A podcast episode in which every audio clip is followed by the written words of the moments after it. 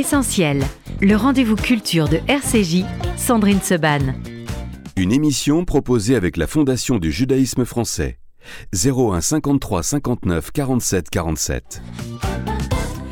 Merci d'être avec nous dans Essentiel. On va parler théâtre euh, à présent avec euh, deux pièces. Nous aurons tout à l'heure le plaisir de recevoir Déborah Leclerc et Sébastien Azopardi pour parler de ma version euh, de l'histoire. C'est au théâtre Michel, mais on va démarrer d'abord avec Je m'appelle Acher Lève. Martin Carman, bonjour. Bonjour. Guillaume Bouchette, bonjour. Bonjour.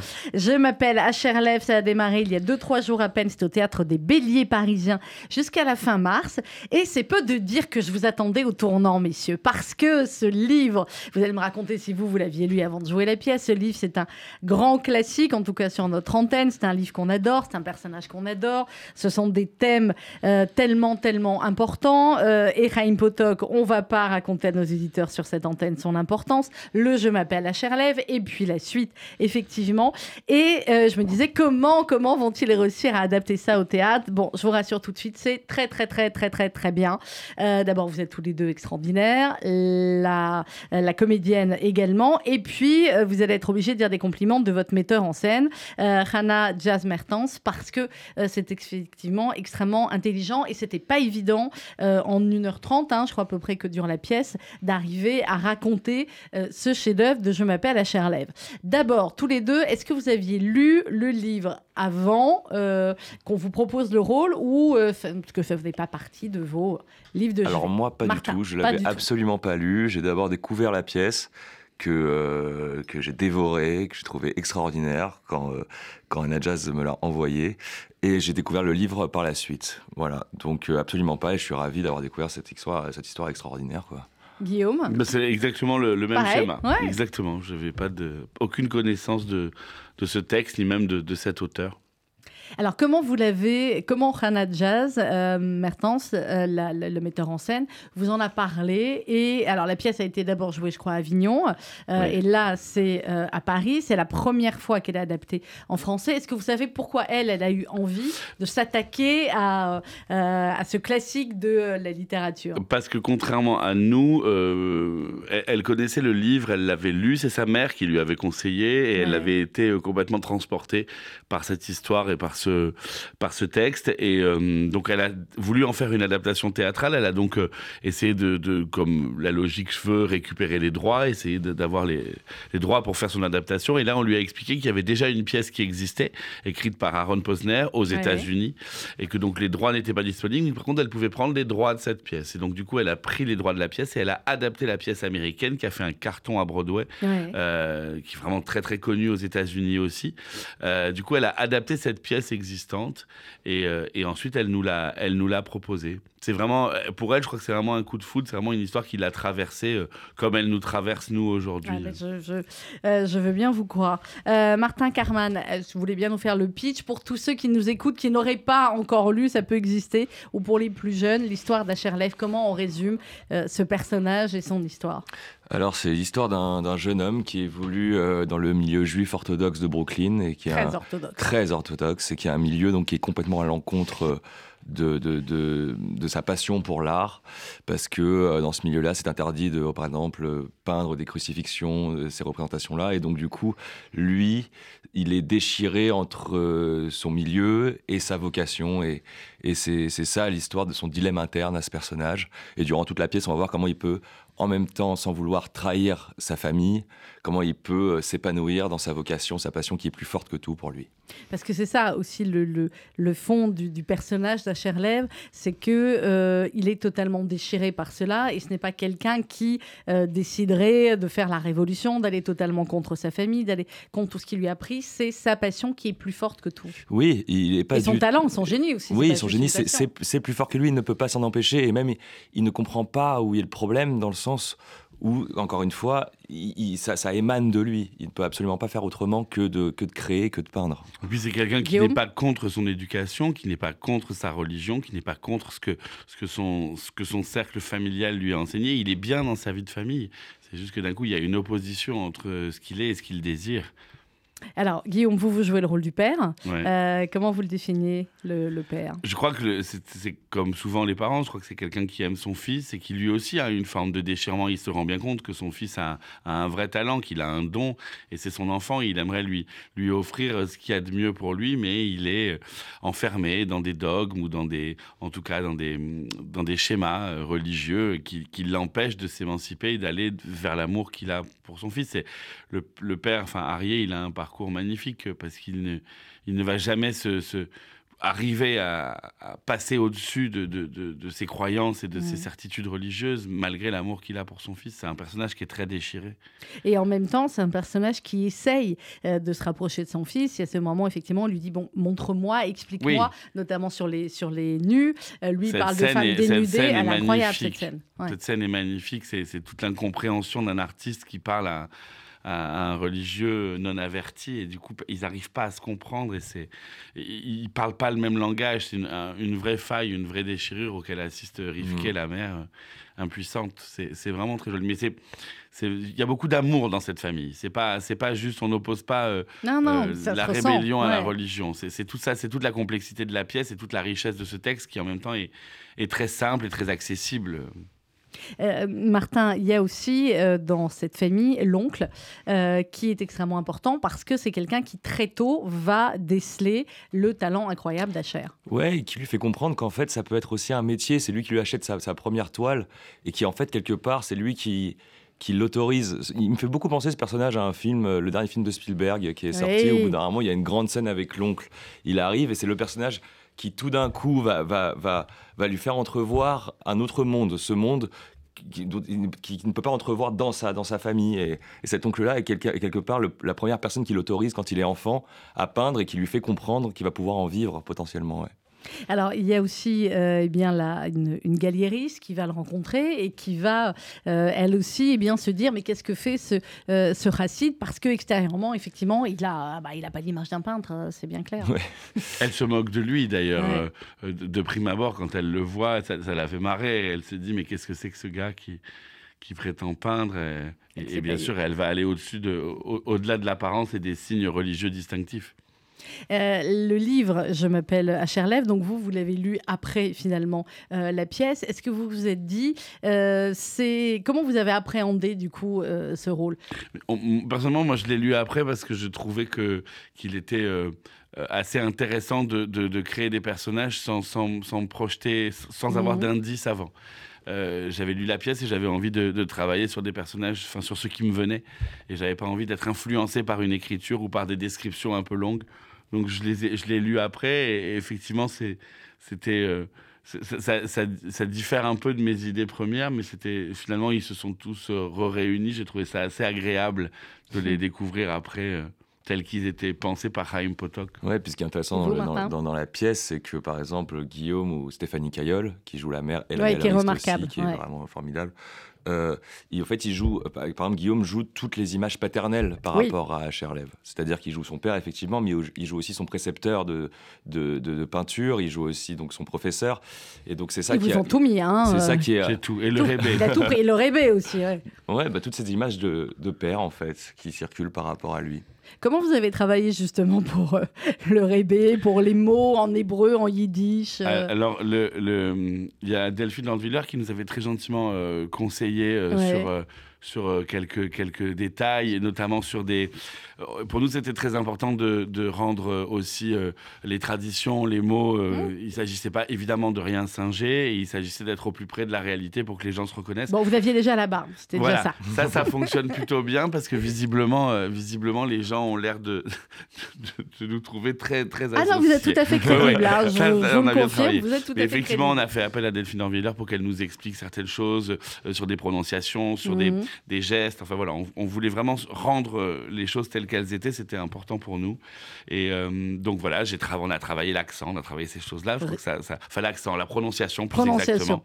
Et, euh, et après pour les rôles et pour le, le Rébé par exemple, qui est un, un- quand même un personnage religieux et, et de prime abord j'avais envie d'en faire quelque chose d'un petit peu fantaisiste. Je trouve que c'est toujours rigolo d'amener un peu de fantaisie dans ces personnages-là. C'est pas parce que que ce soit quelle que soit la religion d'ailleurs, c'est pas pour c'est pas parce qu'ils représentent une religion que ce sont pas des gens euh, originaux ou fantaisistes. Alors le premier jour, et à la, à la première, il y a, il y a un monsieur qui est venu me voir à la fin et qui m'a dit, euh, mais vous savez, euh, les rébés ne sont pas des clowns.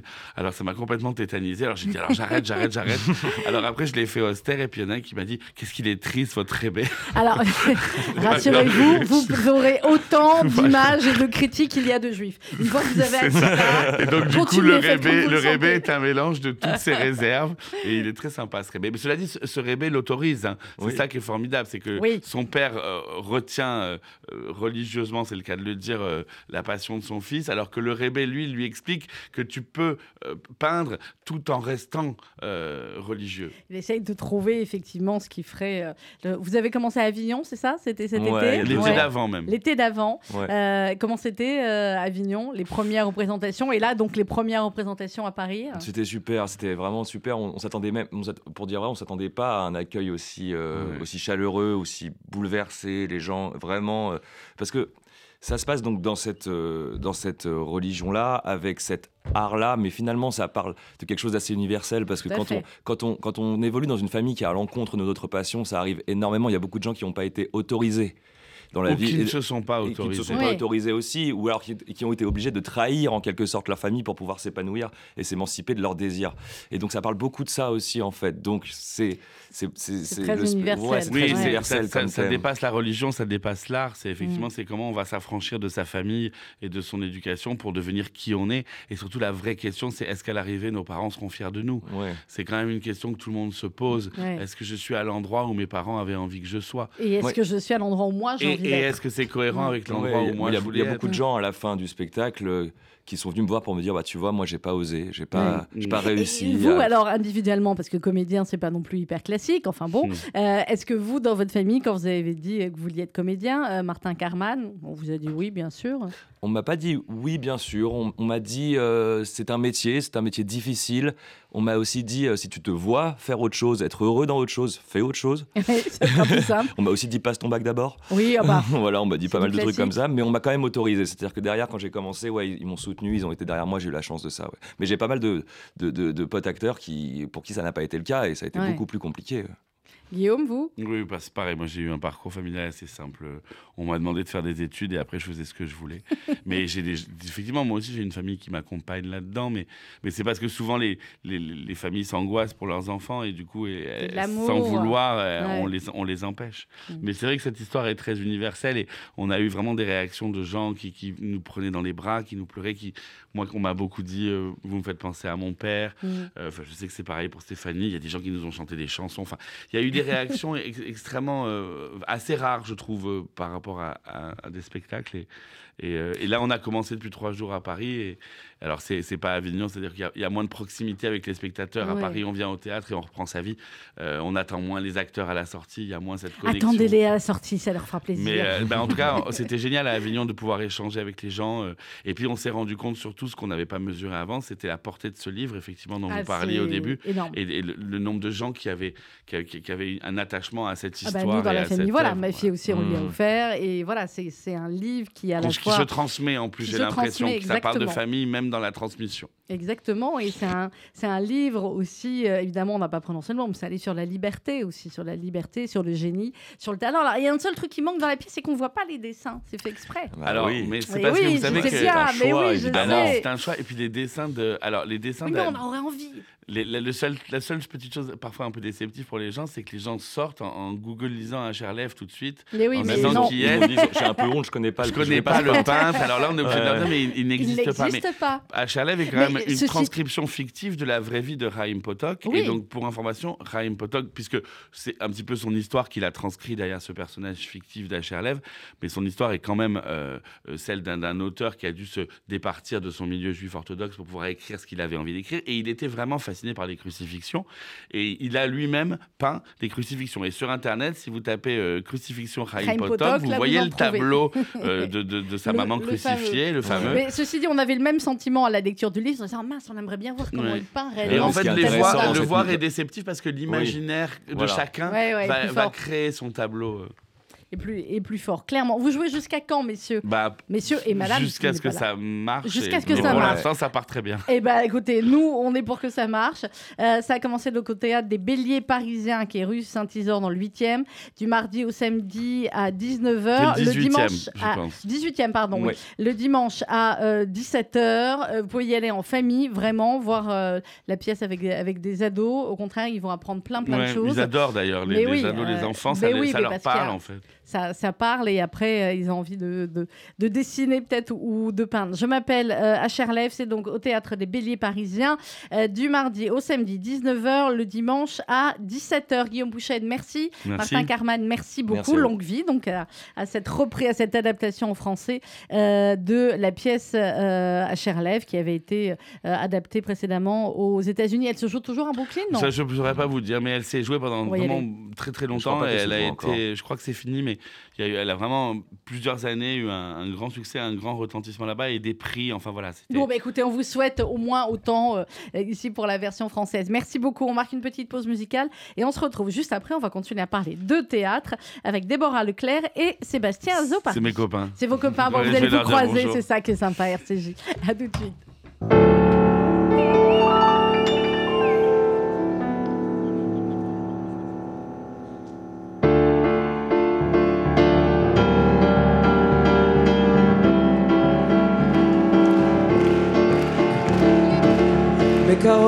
תזרח השמש, נדע ימים יפים אלה, הלב נלחם בדאגות. כולם יחזרו הביתה, נחכה להם למעלה, הלוואי נדע בשורות טובות. כי עם הנצח לעולם לא מפחד, אפילו כשקשה לראות. כולם ביחד, אף אחד פה לא בודד, שישרפו המלחמות.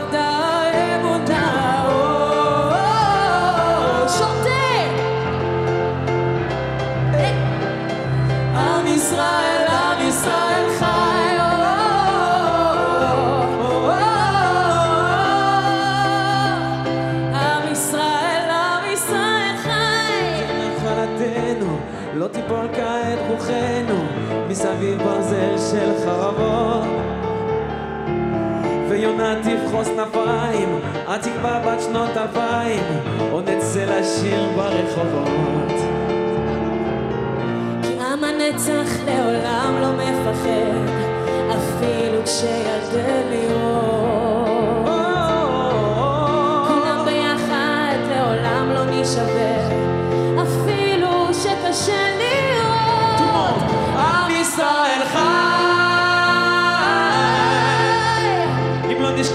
תמיד להיות מאוחדים, עם ישראל חי!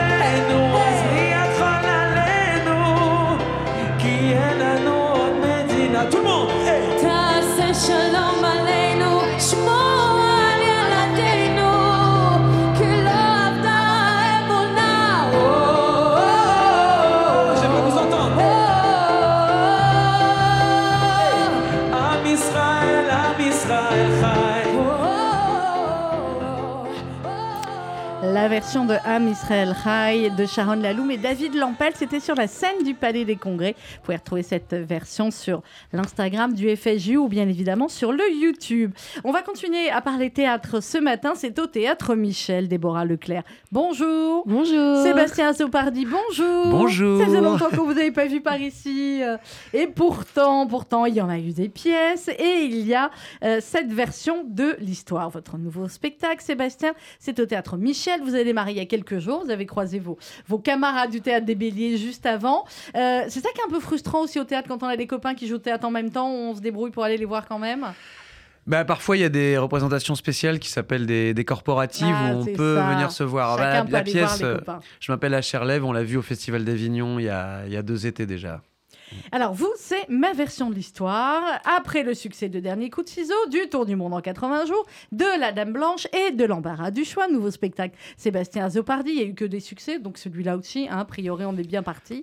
D'autant plus, touchez du bois, touchez ce que vous voulez. D'autant plus qu'effectivement, je ne suis pas encore venue vous voir, mais j'ai lu la pièce. C'est comme d'habitude chez Azopardi. C'est drôle, c'est intelligent, c'est différent et en même temps.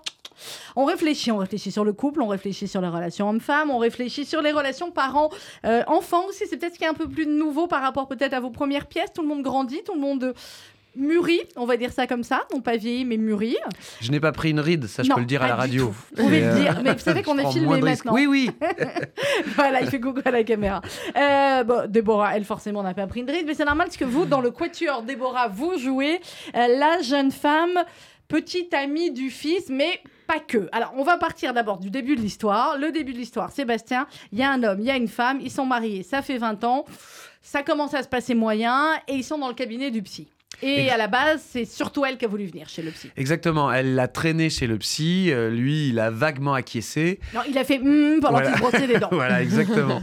Il a fait hum quand euh, voilà pendant son brossage de dents et, et elle, elle est très très investie dans ce rendez-vous. Du coup, lui beaucoup moins. Et il va commencer à, à elle, elle va commencer à expliquer pourquoi ils sont là et parce qu'elle le, elle le soupçonne de draguer la fiancée de son fils, sa prof de Mhm. guitare. En fait, son, oui. son fils sort avec sa prof de guitare.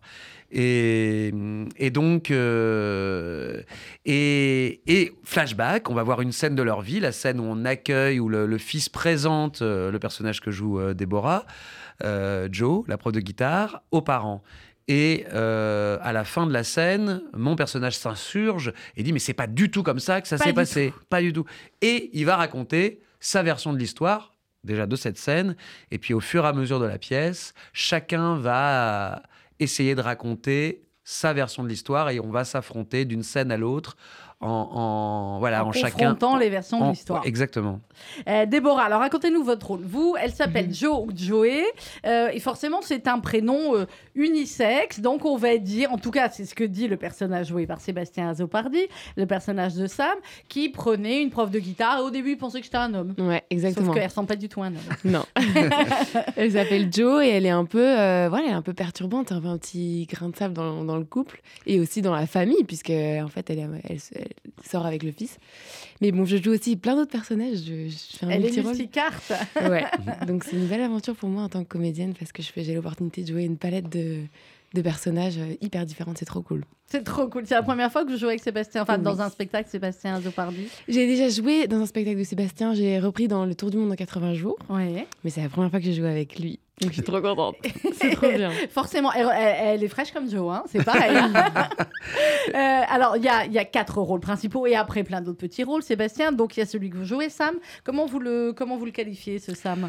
Bah, je dirais que dans, dans, le, dans le couple, c'est, il s'est, au fur et à mesure, il s'est victimisé, il se victimise euh, et il a l'impression d'être- utilisé par sa femme qui a une carrière forte, qui une Sauf personnalité. que là, elle a plus de boulot. Hein. Enfin, elle Là, a eu elle a une plus de carrière boulot, forte, mais elle a eu une carrière forte dans la finance, c'est elle qui gagnait le plus d'argent. Lui, euh, au départ, il était barman, c'est pas du tout le même milieu social. Puis petit à petit, il a ouvert son restaurant qui marche bien aujourd'hui. Donc le rapport s'est un peu, euh, un peu inversé. Et, euh, et il vient, il- il- et forcément, ils ont plein de secrets à l'intérieur euh, de leur couple, plein de non-dits, plein de compromis, euh, des, voilà, des choix de carrière, des choix de, des choix, des choix de vie qui ont été faits parfois de bon cœur et parfois avec voilà, un, voilà, un petit, un petit goût amer Parfois, dans la bouche. fers, Ouais. ouais. ouais.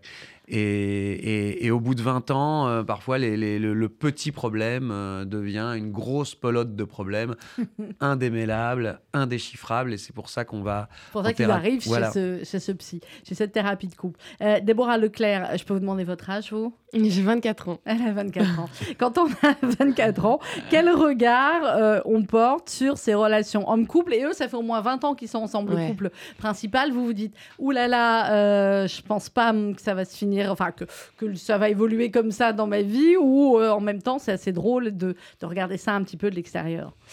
Bah, c'est un petit peu un mélange des deux. Je, je me sens concernée sans l'être parce que bon bah moi c'est ma première histoire d'amour euh, que je vis en ce moment. Ça fait trois ans, mais j'ai déjà, on a déjà ces problèmes de, enfin ces problèmes, ces conversations de mais non c'était comme ça, mais non pas du tout. Mais moi je l'ai vécu comme ça parce que donc c'est un truc je pense qui peut parler à toutes les générations. Après c'est vrai que les choses qu'on porte sur 20 ans, je peux je peux difficilement m'identifier, mais en même temps c'est trop cool d'être témoin de ça, de voir que qu'en fait une histoire d'amour c'est beaucoup plus compliqué Ouais. même moi, du coup, je pense plus à mes parents, évidemment, c'est ma référence. Mais je me dis, en fait, ok, les parents, on les idéalise vachement. Et en fait, c'est, ils sont comme nous, les parents. C'est, nous, c'est Exactement. comme nous, quoi. C'est compliqué. Il leur est arrivé plein de choses. C'est pas des super-héros. et C'est... Donc voilà. Vous, comment c'est venu cette idée, Sébastien Azopardi Eh bien, une rupture. Ah, ben voilà, mon bon monsieur, je ne sais pas vous demander, mais bon. Et en fait, et puis ce. C'est vous qui aviez raison. Ah oui, évidemment. Mais euh, le, on a, forcément, il y, a- il y a une réplique dans la pièce où, euh, où Valentine dit euh, Je veux que tu me dises la vérité. Et Sam répond Tu ne veux pas la vérité, tu veux avoir raison. Mm. Et, et en fait, c'est en fait, cette perception que j'ai eue en racontant, parce que quand on vient de se séparer, on a besoin de raconter. Et en racontant, euh, à un moment, je me suis dit Mais oui, mais moi, c'est ma vision des choses. Et sans doute, euh, si on demandait à mon ex, elle raconterait une autre histoire. Ouais. Et, euh, et puis aussi, ce truc aussi, c'est pourquoi se mettre ensemble quand ça se passe aussi mal, mais c'est aussi parce qu'on raconte l'histoire par la fin. Et, et donc, je me suis dit que j'avais que j'avais une idée de pièce. D'abord, effectivement, de commencer par la, pas par la fin, mais disons par le moment où ça va mal, et de remonter petit à petit le temps pour essayer de voir euh, où les problèmes ont commencé à, germer, et aussi de voir comment c'était euh, au début. Il y a l'une des dernières scènes de la pièce, c'est euh, euh, au bout d'un- an de- de- d'histoire. Et donc, euh, je me suis dit qu'il y avait, il y avait voilà, un sujet à, à traiter euh, sur le point de vue, sur la vision des choses et sur cette, cette confrontation de deux personnages qui sont, qui sont sûrs, ils sont sûrs, ils sont persuadés d'avoir raison. Alors, l'autre personnage euh, féminin, il est joué par Myrène Pradler, puisqu'elle n'est pas là. Déborah voulait bien nous en parler. Donc, elle qui Mhm. joue euh, Valentine, donc euh, la, femme et la mère. Ouais, Myrène Pradier, c'est une super actrice, super comédienne. Je me sens hyper chanceuse de partager la scène et la loge avec elle. Parce que du coup, on a notre loge de filles, on se raconte nos petits secrets et tout. Et non, elle est hyper inspirante. C'est une actrice super forte et je trouve qu'elle incarne. En fait, ce qui était difficile, je trouve, dans la pièce, c'était de pas prendre parti, ni pour l'un Mhm. ni pour l'autre. Parce qu'on peut se dire, oh là là, la femme. Enfin, et je trouve que elle arrive à faire en sorte qu'on ne sache pas pren- prendre parti ni pour l'un ni pour l'autre. Tous les deux ont leur vécu, ont leurs émotions et, et- et leur- le couple marche super bien. Et, et voilà, c'est magnifique ce qui se passe entre eux parce qu'on sort de la pièce en se disant, ok, en fait, personne n'a raison, personne n'a tort. Bon, un petit peu quand même. Un petit peu, mais bon, voilà. Surtout sur le fait qu'il, oui, on, on va pas lui dire, mais surtout sur le fait qu'il ne, il ne parle pas beaucoup, quoi, il communique pas. Est-ce qu'on est sur des personnages, euh, je vais pas dire caricaturaux, mais est-ce qu'on est sur des personnages classiques, homme-femme, lui il parle pas assez, elle, elle veut aller chez le psy, lui au début il veut pas, il y va pour lui Oui, faire plaisir. mais il y a plein de- Lui il drague la copine de son fils. Et après, j'espère que c'est plus complexe que ça. Ça paraît. oui, oui, c'est euh, plus complexe. Ça paraît, euh, ça paraît simple au début. On pense qu'on va démarrer sur une situation de vaudeville euh, un peu classique où effectivement euh, le, le, le, le- le- le papa tombe amoureux d'une fille beaucoup plus jeune, etc. et que ça va perturber le couple. Mais en fait, on va se rendre compte qu'il y, a- qu'il y a beaucoup plus de choses que ça dans leur couple. Et, et on va détricoter euh, ce- ce- ce- cette histoire au fur et à mesure. Oui, après, il y a, il y a forcément... euh, on va forcément trouver des, des situations qui sont à la fois classiques et puis il y a des moments où on inverse un petit peu les, les choses, le- la relation de pouvoir, effectivement, euh, qui parce que dans un couple il y a souvent une relation, une relation de pouvoir, même euh, si on ne s'en rend pas compte. Il y a souvent quelqu'un qui prend les décisions, l'un ou l'autre, et et donc euh, parfois euh, on peut on peut sentir à un moment de notre vie euh, cette relation de pouvoir comme confortable. Par exemple, si on est, euh, entre guillemets, la personne euh, soumise, disons, on peut trouver ça confortable et puis à un moment, on peut trouver ça révoltant et insupportable. Donc, euh, et en, en- en plusieurs années, en plusieurs mois, Oui. hein, en plusieurs décennies parfois, ces relations, elles changent tout le temps. Les, les personnes qu'on était au début, euh, bah, elles ont évolué, elles ont grandi. Dans, dans un couple, il y a trois personnes, il y a chaque individu Et le couple. et le couple. Ouais. Et il faut soigner cette personne couple. Mais il faut aussi que chaque individu se soigne. Et s'il y en a C'est ce un qu'il dit qui à un moment donné, il parle jardin secret, il dit Ouais. je dois en avoir un, mais non, on peut pas en avoir. et- Oui, oui, voilà. Est-ce qu'il faut avoir des secrets l'un pour l'autre? Est-ce qu'il faut tous dire? Et, et voilà. Est-ce qu'il y a une vérité? Est-ce qu'il y a une vérité? Non, il n'y a, pas forcément de vérité dans, dans une situation donnée qu'on a vécue ensemble. Chacun l'a vécu avec ses sentiments, avec son humeur du jour, avec, euh, avec aussi les, les- les- les choses qu'il n'a pas dites, qu'il n'a pas formulées, mais qu'il croit, les messages qu'on croit avoir Mhm. fait passer et qu'on n'a pas fait fait, passer. pas fait passer. Non, non, non, mais il y a, y a- voilà, il y a tout ça. Il y a aussi euh, qu'est-ce que c'est de dire, qu'est-ce que c'est de taire, etc. Donc on essaye de. Alors, ça a l'air très sérieux. J'espère que les gens s'amusent. Non, bah oui, je pense Mais qu'il s'amuse. Oui, on j'espère aussi-. Comme effectivement, le, le- le- le psy, on le voit pas, c'est le public Ouais. qui, qui- qui est le psy. Mais Nous, oui, on s'adresse, on s'adresse face public pour parler, pour parler au psy. Donc, on, on prend le public à témoin. Et, euh, et j'espère qu'il y y a quelque chose de, de libérateur dans, dans la pièce, dans le sens où si on arrive à la fin de la pièce à ce que tout le monde se dise oui, effectivement, il y a plusieurs versions de, de- la même histoire. Toi, tu as ta vision des choses, moi j'ai la mienne. Et si on arrive à admettre ça, déjà on fait la paix, peut-être avec l'autre, peut-être avec soi-même, et peut-être que ça permet d'avancer. Bon, et Jo, comment elle regarde euh, tout cela, Déborah Leclerc? Parce qu'elle elle est avec le fils, elle arrive pour être présentée, puis bon, de toute façon, elle connaît le père, euh, puisqu'elle lui donne des cours de guitare. Ah bah comment elle vit ça, Jo Je sais pas. Je pense que Jo, je pense qu'elle est vraiment amoureuse du fils, mais euh, Bon, peut-être. ça, au moins, c'est bien. je pense.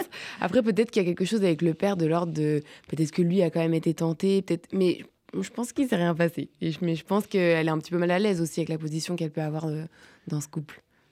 C'est...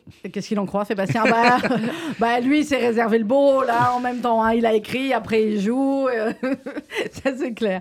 Euh, ça a commencé il y a quelques jours, ma version de l'histoire au Théâtre Michel. Sébastien Zopardi, vous jouez jusqu'à quand?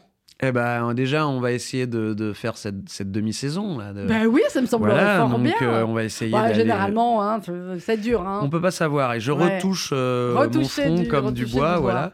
Les gens Mais- retournent au théâtre. Là, on sait qu'ils retournent bien au cinéma et tant mieux. Le théâtre, là, en ce début 2024. Oui, oui, oui, oui. le- les, les- les théâtres, euh, les théâtres sont pleins. Ceux qui sont ouverts sont pleins parce que là, il y a beaucoup de théâtres qui, qui sont fermés pour changement de programmation Mm. parce que c'est le, c'est la, Oui, ça la moitié de la saison. Ouais. Euh, mais euh, oui, les, là, l'embarras du choix, c'était plein. euh, toute, cette, toute cette semaine dernière, Dernier coup de ciseau aussi, Edmond aussi, La machine de Turing, tout ça, tous, ces spectacles qui, qui se jouent actuellement sont pleins. Et, euh, et c'est le cas depuis, euh, depuis la Toussaint, qui est le moment où la, saison démarre vraiment. Donc oui, oui, les gens, les gens viennent au théâtre. oui. Eh bien, tant mieux, ils ont bien raison. Il n'y a rien de mieux que le théâtre. Vous êtes au théâtre Michel, qui est rue des Mathurins, mardi, mercredi à 20h, du jeudi au samedi à 21h, le samedi à 16h30, le dimanche à 16h. C'est bien, c'est jamais à la même heure, hein, comme ça on peut vous retrouver. Euh, c'est ma version de l'histoire, Sébastien Azopardi, Myrène Pradler, Alexandre Nico et Déborah Leclerc.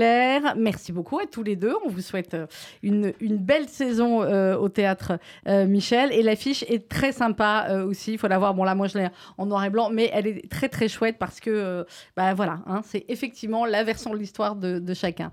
Merci beaucoup, Déborah Merci. Leclerc. Merci, Sébastien Azopardi. On marque une petite pause musicale et on se retrouve juste après. À tout de suite. Si tu entends nos voix, c'est qu'on est encore là à compter les saisons. Tu reviens comme l'hiver, nous, on te voudrait pépère au chaud dans ta maison. Si c'est vrai qu'on s'amuse, les années nous accusent d'une énième chanson. 35 ans déjà, qu'aujourd'hui plus le droit d'avoir faim, d'avoir froid. On a tout essayé, ou presque, ou presque encore. Allez, Alors